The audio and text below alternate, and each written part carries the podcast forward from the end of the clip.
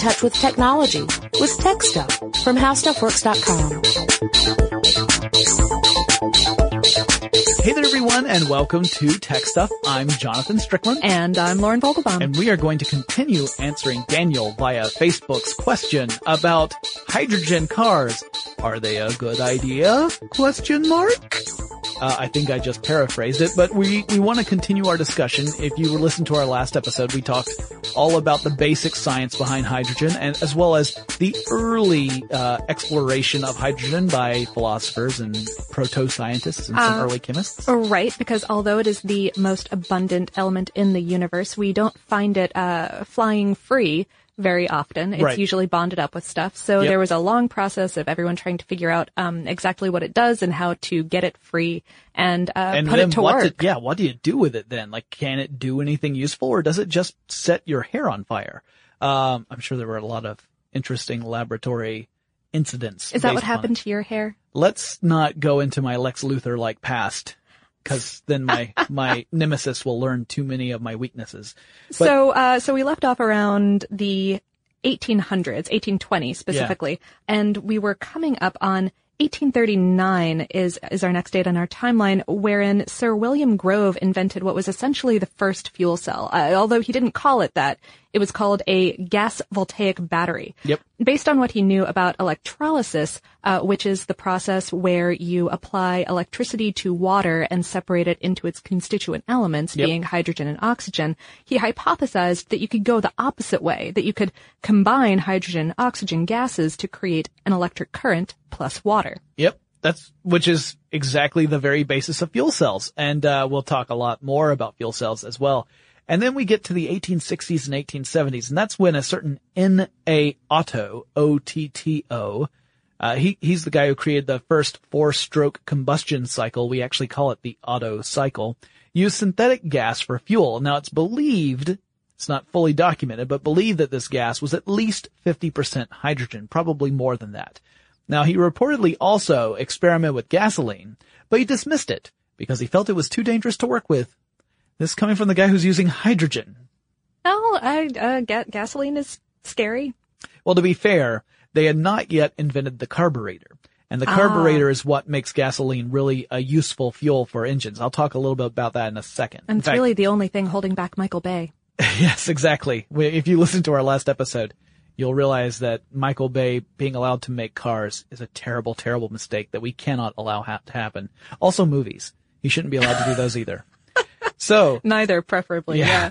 the four-stroke combustion cycle is what most cars today are based on. So if you listen to our last episode, you heard me talk about the vacuum based uh, engine where it creates it creates this expanding gas and as the gas cools and is released it creates a vacuum which pulls, Pulls a piston. piston that allows you to do work. Yeah. Yeah, it's it's not that practical, but this one was very practical, and this one involves pushing rather than pulling. So the, for the whole thing, you have a piston that is uh, inside a chamber, right? You have a combustion chamber. The piston can be all the way in the chamber, in which case it's closed off, or it could be all the way uh, to the very other end of the chamber where it's all open. So Okay. you got an open space there.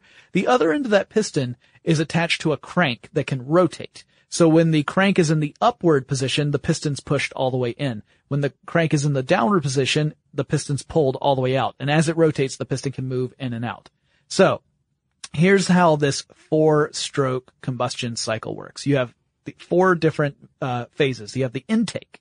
Now this stage, the piston which is attached to that crank is at the top of the cylinder. An intake valve opens and this inserts a mixture of fuel and air into the cylinder. That crank turns and the piston moves down so you start getting this chamber filled with this mixture of air and fuel. Next, you have the compression stage. This is where the valve shuts off, so it can't, it's not bringing in any gas, it can't let any gas out, mm-hmm. but the crank continues to turn, pushing the piston up. And that compresses the mixture of fu- fuel and air. Exactly. So now you've got this very compact gas, this mix of fuel and air together. This, by the way, is the same for hydrogen-based combustion engines as well as gasoline-based. Same, same principle. So you've got this compressed mixture of air and gas. Then you have the combustion phase. This is where you get a spark and that ignites that fuel and air mixture, which then rapidly expands. It essentially explodes. Okay, so you've got this explosion, which then pushes against the piston that drives it downward, turning the crank. Then you have an exhaust phase where an exhaust valve opens up and all that exhausted air and fuel mixture gets vented out, uh, while the piston starts to, to move back up and then you start all over Starts again. the process over. So once you get this going, it just keeps moving that crank around and that's where you get the power to do stuff like move your wheels. So, uh, you know, engines have various different numbers of cylinders. You probably heard things like V8. That's, that's the configuration of cylinders and the number of cylinders there are. Technically, uh, the more cylinders you have, the more power you're generating up to about 12 cylinders. At that point, you kind of start getting into a wash. You have a diminishing, uh, the law of diminishing returns, that kind of thing. But this is the basis. And this is what made com- uh, internal combustion engines useful. Before that, you had external combustion engines, which, you know, first you would think that makes it sound like there's going to be all these explosions everywhere. But no, we're talking things like steam engines, stuff like that. Right. Where you actually had open flame boiling up steam so that you could generate this, this same sort of power. Cause, you know, the steam would push pistons too. We talked all about that in that It's steam all episode. piston pushing. Yep. Yeah. It's pretty much, that's the way of the world. really. Uh, spe- speaking of steam, our friend Jules Verne. Wow, 1874. Yeah, Jules Verne. So the the famed writer, the uh, one of the earliest in I don't know if you call it science fiction at that era, but it's certainly the the, the precursor to modern science fiction and what a lot of uh, stuff like steampunk is based upon. Mm-hmm. So Jules Verne wrote in The Mysterious Island uh, a prediction. Now, granted, this is a prediction within the context of a work of fiction. I, I say that because as a Shakespearean, I get really uh, irritated at people who uh, attribute a quote to Shakespeare when really it's one of Shakespeare's characters. But anyway, uh, so what he said in The Mysterious Island was that one day water itself would be widely used as fuel by breaking it down into hydrogen and oxygen. So it was a very, you know, futuristic kind of, of, of, uh, vision he had, but also a realistic one. It wasn't one outside the realm of possibility. Oh yeah, sure. And it was it was almost 30 years after uh, Sir William Grove had had made those those hypotheses and, and proved them about uh, the opposition of electrolysis. So Yeah. Yeah. So it, it's cool it was that, an interesting science thing that he picked up on. and it's now seeping into the public consciousness because now you've got it popularized by fiction as well as in the, the scientific literature.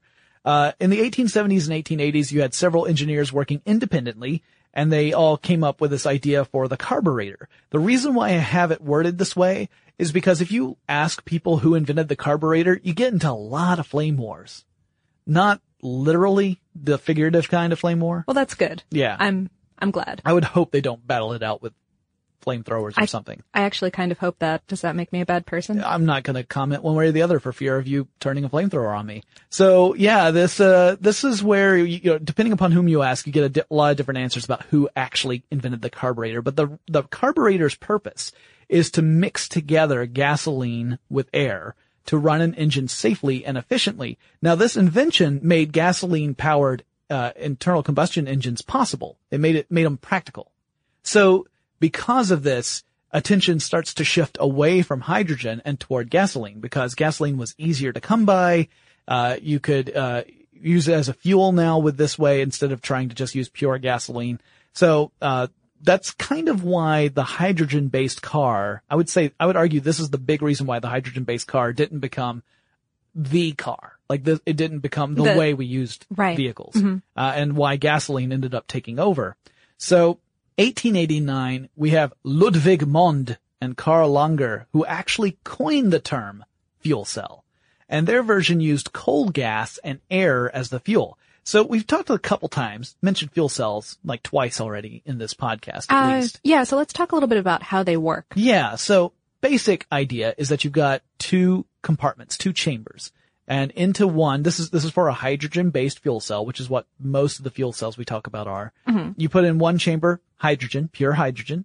Uh, you put in the other chamber, pure oxygen. Between the two, you Ideally, yeah. yeah, that, yes, ideally you could m- meddle with this, but then the byproducts you get afterward are more than what a pure hydrogen based fuel cell would do. Right. Uh, so then you put between the two a semi-permeable membrane that's coated with a catalyst. And a catalyst is essentially something that makes other stuff happen or makes it happen more easily.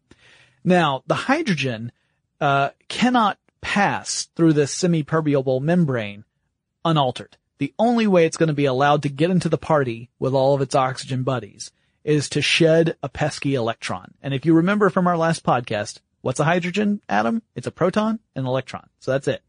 So you want to get hydrogen ions. They have to ditch their electron buddies and then they get on across the, the perm- semi-permeable membrane. They're fine. They can go join their oxygen buddies. All those electrons start to build up. They don't like each other. Okay. They're all negatively charged. They're negative Nancy's. They don't want to be there. They want to get out of that and head over to the other side of the party where at least there's some tolerable ab- elements and ions hanging out and not all these just electron jerks.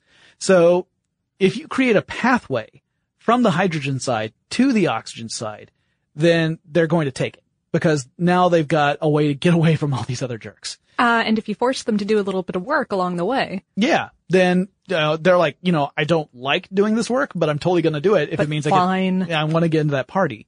Uh, so if this sounds like, and uh, you know, what happens when you put a battery in a circuit, that's essentially what we're talking about here. We're talking about creating a circuit, a pathway for electrons to follow to go from an area of negative concentration to an area where there are positive holes, that's what we usually call them, for the electrons to fill. So we create this, this pathway. The electrons from the hydrogen side will go through it, do work, enter in on the oxygen side where the hydrogen ions already are, start to recombine with these things, which then forms water. So the output you get from your typical hydrogen oxygen fuel cell, assuming you're using pure hydrogen and pure oxygen, is electricity, water, and heat. That's it. Fantastic technology. There are some, there's some drawbacks. One of the big ones is that the materials tend to be really expensive. right. The catalysts tend to be things like platinum, which don't know if you've priced it recently. Uh, it's, it's pricey. yeah, yeah, it's a little on the dear side. Now we're talking about nanoparticles of platinum. So a little goes a long way, but still it's really expensive. And, uh, it's expensive to separate hydrogen out from anything that it is connected to. Right. It- you could say, well, why don't you just separate it out from water? Well, you're making water too. You're actually, you'd be spending more energy trying to get the hydrogen out that way. Now, if you were to able to harness some other form of electricity to do the work for you, like let's say you had a, a solar panel farm and that solar panel farm was generating electricity solely for the purpose to separate out uh, hydrogen from oxygen in water, and then you harvested the hydrogen and used that in your fuel cells, that's a possible solution. It would be, you know, a complicated infrastructure, but it's workable. And in fact, that's one of the things Toyota's looking at. Ah, Um, They're also looking at harnessing wind power to do the same sort of thing. So finding a renewable energy source so that you can produce this hydrogen.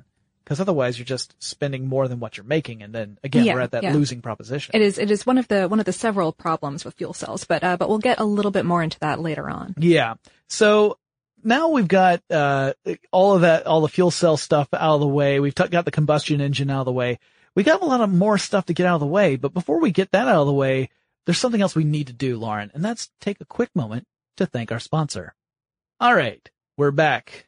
Uh, what year is it now? It is 1898. Okay, we're going to talk about a Scot now, a Scottish chemist named James Dewar, who used regenerative cooling and a vacuum flask to liquefy hydrogen at the Royal Institution of Great Britain in London. Now, that next year, he even managed to go a step further and reduce the temperature enough so that he could solidify hydrogen. Now, you might wonder, how cold are we talking about here? Uh, that happens at a temperature of negative 399.82 degrees Fahrenheit or negative 239.9 degrees Celsius. And I think even our friends to the Great White North could agree that that's pretty chilly. I was out at like, at like 45 Fahrenheit. Yeah, so I, I'm that- like, yeah, you know, I gotta cover my tomatoes when it gets down to 60, so we're, we're, we're kind of joking. But uh, but, but so more about this vacuum flask. this thing is the coolest thing. I mean, I don't, didn't mean to make a pun, but it's a, I never believe you when you say that. I really, as I was saying it, I was judging myself. So if that makes you feel any better, it's a double walled flask. So you think of it as two flasks, one slightly smaller one set inside the slightly larger one. And that space between the larger one and the smaller one is completely evacuated of all material. So it's, it's a vacuum, right? You've got a vacuum between those two sides.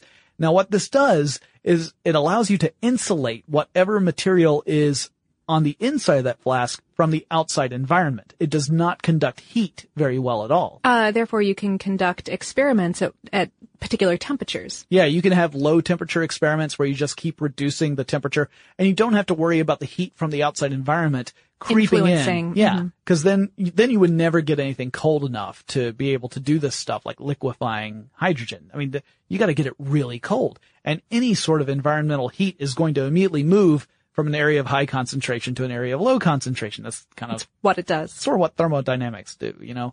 So, uh, the other thing is that it also is really good at, uh, at keeping hot stuff hot.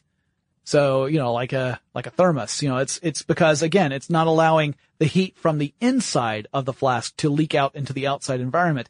Gradually it will still cool down or the stuff inside will gradually still get warm mm-hmm. because it's not a perfect system. At the neck of this flask, that's where the weak point is because at some point those two, the inner and outer flask have to join together. You can't, Right. you can't just magically suspend it.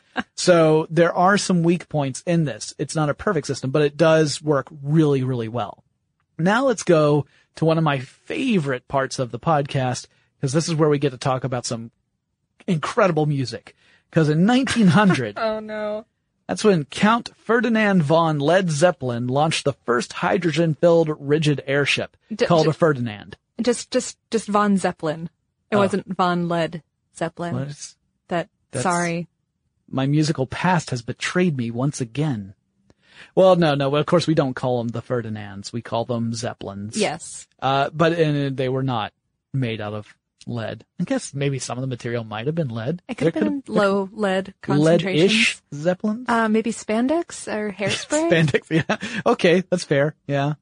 All right. So, but anyway, this, this was the, a, a hydrogen filled rigid airship. These are those dirigibles that you've seen in the past and, uh, were majestic, uh, vehicles, but, uh, we'll get into why we don't really see those anymore in just a couple of years. Uh, certainly, although I, I believe that hydrogen was being used, uh, I, I think he was German, and I think Germany was using hydrogen at the time because the United States was holding a great amount of the helium in the world at the time, and hydrogen was kind of considered the next best thing. right. Because, you know, both hydrogen and helium have this lifting property being, being lighter than air. Sure. So, so, these zeppelins might have been using uh, slightly less combustible like helium if they had had the opportunity to. Helium, by the way, significantly less combustible, as in not. But, but yes, hydrogen, uh, yeah, I- mean, you, you use whatever you have available, and that's exactly what they did. 1935, we have Henry Garrett, who is, oh, was rather, an American inventor, who created an automobile that, quote unquote, ran on water. So this is where a lot, not, not all of them obviously, but a lot of conspiracy theories about, uh, uh, big car companies or big oil companies pushing down all these inventions that ran, quote unquote, ran on water. A lot of them come from this kind of thing. Uh-huh. There are some, there's some truth to vehicles that used water as a component for fuel, but they all had their own big drawbacks. So Garrett's was one that used electrolysis, like we had said. So it's using electricity to separate water out into hydrogen and oxygen. Um, and then the car was really using hydrogen as a fuel, which is not the most efficient ride. You're already having to spend so much energy just to create the fuel that then continues to move the car. And he had to refill it a lot. So not necessarily the best approach. Now this is before we really had useful ways of storing lots of pressurized hydrogen, which would allow us to have kind of a consistent fueling source. Uh, sure, but I mean, I, I can I can see where the conspiracy or or um, fringe theorists, as I hear they prefer to be called by many angry people on the internet. right. the ones I keep making it mad. Yeah. Sorry. uh, you know, I, I I can see I can see where perhaps um, gasoline powered car companies would not have at that particular time wanted to donate funding to that kind of research. Right, right. Well, and, and, you know, there definitely, there's a huge investment in the gasoline automobile industry. I mean, from multiple players, not just, Not just the one car. party. Yeah, there's Right, right. tons. So, uh, but yeah, then we have a truly terrible disaster in 1937. Uh, right. On May 6th of that year, the Hindenburg Zeppelin disaster occurred. And that has, has put for the intervening time between then and now this idea into the public's mind that hydrogen is an extremely dangerous substance. Right. That, that to use hydrogen is to court death. Yes, although it should be noted that hydrogen was not the instigator of that disaster. Mm-hmm. Okay, so so the blimp was coated in aluminum powder to reflect sunlight. Aluminum powder these days is a critical component of rocket fuel. Under that coat, the cotton fabric was waterproofed with a flammable acetate. Whoops. There was a lot of static electricity in the air from a storm that day, so when the crew dropped the mooring ropes, it electrically grounded the blimp and set off sparks that ignited this highly flammable material. Which then, of course, came into contact with this hydrogen that's inside of it. Uh-huh, and the whole thing went up. Proponents of hydrogen fuel, though, actually use the Hindenburg as a as, as a point to hydrogen safety because uh, the the really lightweight hydrogen ascended up out of the blimp so fast that the flames went upward, not outward or downward. So it saved the lives of everyone who actually remained on board. Right. So yeah, I mean, it's, it's interesting that something we look at as being an example of this stuff is going to be too dangerous for us to use actually is a, an example of no, you're, you're looking at this the wrong way. You're not, you don't have the full picture. Uh, right, right. It's, I mean, sure, it's, it's dangerous, Yes. but everything is dangerous. And what's more dangerous is coating your blimp in rocket fuel. Yeah. Uh, okay. All right. I got the n- note, Lauren. I'm not going to use any more rocket fuel on my blimp. And that same year as the Hindenburg disaster, there was an experimental gaseous hydrogen fueled jet engine test. And that's the first working jet engine using hydrogen. So, uh, then we move on to 1938. That's when Igor Sikorsky, who was a Russian American aviator, proposed using liquid hydrogen as a fuel for aviation. Uh, so, you know, we already still had people saying that hydrogen had its place. Uh, by 1941, we have the first mass application of hydrogen internal combustion engines. Uh, that's when a Russian lieutenant, whose name I'm not even going to attempt to pronounce, ordered the conversion of several Ford model GAZ-AA cars, the, the double A, uh, um, the model double A, uh, into hydrogen internal combustion engines, convert it from gasoline to hydrogen. As part of the war effort during World War II. Uh, Boris Shilashich, I think. Oh, nice. I, I was not going to try because my Russian is worse than my Swiss, which is worse than my French, which I- is worse I than my haven't- German. I haven't, I haven't looked that up, but, uh, but I'm, that's, that's my stab. I, well, well done because I, you're braver than I am. In 1943, we have Ohio State University testing liquid hydrogen as rocket fuel. And in the 1950s and 60s, we see more work with these hydrogen fuel cells, the, this whole idea that had been proposed decades earlier. And mostly we see them in industrial applications like powering forklifts or other heavy machinery. The first commercial use of a hydrogen fuel cell is in Project Gemini. Gemini, Yeah. Gemini. Uh, Hey, I'm just saying it the way the old guys say it. I know, yeah, that was, that was in 1965, and, uh, that particular fuel cell was developed by General Electric. Yep. There's your conspiracy theories for you. Uh, 1981, we're skipping way ahead because generally speaking, you know, we still had advances in technology on both the combustion side and on the fuel cell side. But, uh, 1981, we had the Space Shuttle main engine test, which used liquid hydrogen and liquid oxygen as the propellants.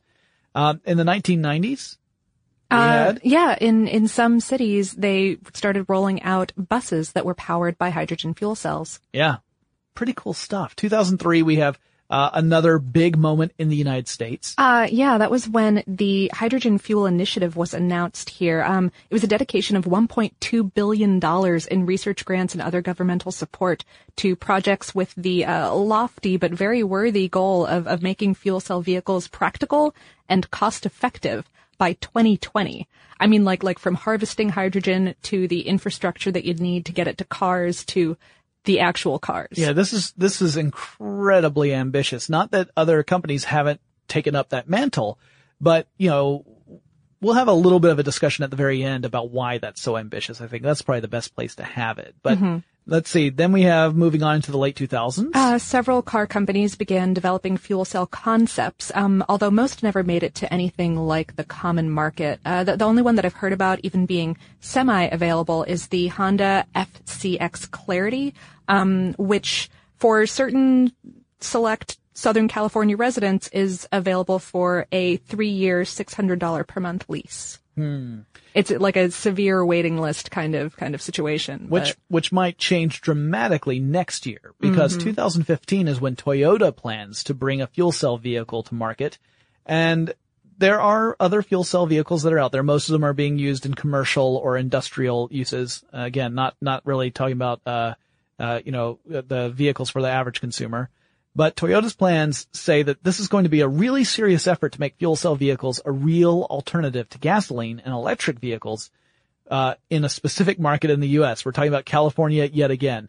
Uh, that's really kind of the test market that Toyota's looking at, and they're looking at building out hydrogen fueling stations. Oh, right, because you have to. Yeah, I mean, that's and that's where this is where we're coming up to that discussion where not only is hydrogen a, a potentially dangerous substance, not only do you have to take into consideration the right way to pressurize it and store it so that people can use it safely. Uh, not only is it difficult to get the hydrogen just all on its own, it's also expensive to build out an infrastructure that uh, you're going from the ground up. There's nothing there really that you can already take advantage of. You have to start building in things like building in new pumps and, and fuel stations that are hydrogen ones. There are a few of those that are around. uh, sure, sure. But, you know, most of those are for things like municipal use. It's not necessarily meant for, again, for the average person. Mm-hmm. It's not like, hey, I'm going to go down and fill up this pressurized canister with hydrogen. Yeah, yeah. I- You know, you, you have to create an entire industry worth of, of safety regulations and, and standardizations. Yeah. Yeah. If you don't have those, then it's not going to work. So this is, uh, it's a, it's a grandiose plan in many ways, but it's one I think that's actually achievable. I got a chance to talk to a lot of folks at Toyota when I went to CES Oh, yeah, that's right. And so I got a chance to, to take a look at the, the fuel cell vehicle. Really what I looked at was their test vehicle that actually had a fuel cell in it. And then I got to look at the, what is the shell essentially, the, what, what it's going to look like when it comes to market. But as I understand it, it did not actually have, uh, the full fuel cell setup inside it yet. But it, it's very interesting approach. It is again, uh, a subset of electric vehicles. It runs on electricity. It's generating electricity, uh, which powers the vehicle. It has an electric motor. There's no engine. It's driven by an electric motor. It's got a battery on board as well. Um, it's not like it's just a combustion vehicle. It's not a combustion vehicle at all. It's more like an electric vehicle than a combustion vehicle, except for the fact that you have to fuel rather than recharge. Uh, so, so would you say, uh, over, we, we asked on Facebook if anyone had any questions about this and Don asked, will all fuel cell cars be hybrids? So, in a way, So technically, yeah? techni- technically, yes, because a fuel cell is, like I said, kind of an electric vehicle. So if you think of it that way, it is a hybrid. It's not going to be a hybrid as a fuel cell and combustion engine. That doesn't make any sense. For one thing, you would have so much of your vehicle taken up by engines and motors and, and fuel cells and batteries that there wouldn't be any room left for anybody else. So, uh, that's not the kind of hybrid you're going to see. But technically, if you think about it, a fuel cell vehicle is already a hybrid vehicle. And, you know, Daniel on Facebook had asked, is this really a, a viable alternative to say electric vehicles? And that's a highly contested area of debate right now. But I would say they each have their own advantages and disadvantages. The big advantage of an electric vehicle is that you can, if you're just driving around, you know, going around town and then coming back home at the end of every day, you can recharge that at home and you aren't having to worry about refueling ever, right? right. Uh, with a hydrogen fuel cell car, it's like a gasoline car. Eventually you're going to have to refuel. On the flip side of that, if you're going on long trips, like you're not just driving around town, but you want to take like a cross country road trip, uh, a la National Lampoon's Family Vacation. Because that really encouraged everyone to get on a road trip immediately. yeah, Wally World's only open for so long, Lauren. So if you want to go to Wally World and you have to drive through all the states to do it, I do want to go to Wally World. Uh, who doesn't? So the problem is that with an electric vehicle, whenever you need to recharge and you're not at a convenient stopping point, like you're not ready to stop for the day, that's going to take you like a half hour or longer, depending upon how you're doing this, unless you're buying into Tesla's model where you can occasionally have your battery Get your swapped out. supercharge or, or swapped out. Yeah. Even with a supercharger, Oh, still right. like, still like 15, 20 minutes for a half charge. So I know that doesn't sound like a long time, but think about how irritated you get every time you have to go and fill up your tank at a gas station. Like if that takes me longer than, than five or six minutes, I think that the world is ending. yeah. uh, Honestly, if I even just hit a slow pump, I'm just Yeah. like, oh, No, why did I pick this one? everything is terrible. I could have gone anywhere else and now the rest of my night is ruined. Yeah. So yeah, hydrogen fuel uh, fueling stations will fuel at essentially the same speed as a gasoline fueling station. So when it comes to refueling, hydrogen uh, cars have have the advantage right now. Now, if we ever get into a crazy, super fast method of charging batteries, which people are working on, and it ends up being equivalent or even faster than fueling at a gas station, then that advantage disappears. The only other advantage you can say is that fuel cell vehicles, like electric vehicles, don't put out dangerous uh, emissions. Uh, right, and that relates to the other question that we got in on Facebook from Ricardo. He, he was he was asking, is hydrogen really environmentally friendly because it it also produces carbon dioxide? If, you're using again pure hydrogen and pure oxygen, you're not creating carbon dioxide. Uh, you are just creating water and electricity and heat. But if you're using something besides pure hydrogen or pure oxygen, you could be creating pollutants like we had said at the beginning of the last podcast, part one. So it all depends on the implementation.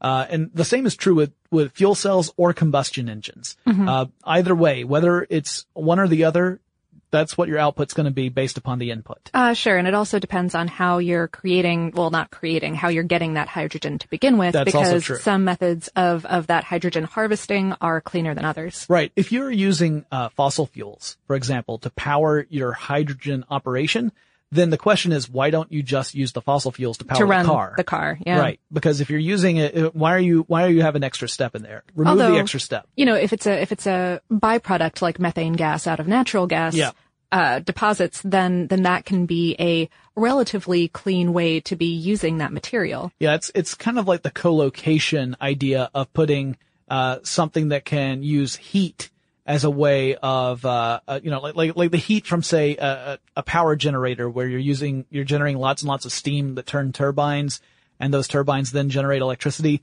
You might also have a way of of harnessing that heat to say heat a building and then you are getting kind of a two for one thing out of that. It all depends on the strategy you implement to get the hydrogen, to ship the hydrogen, and to actually consume the hydrogen. So another thing we can look at too in the future is the possibility of using hydrogen to generate lots of energy through fusion, which is right. the same thing that our friend the sun does.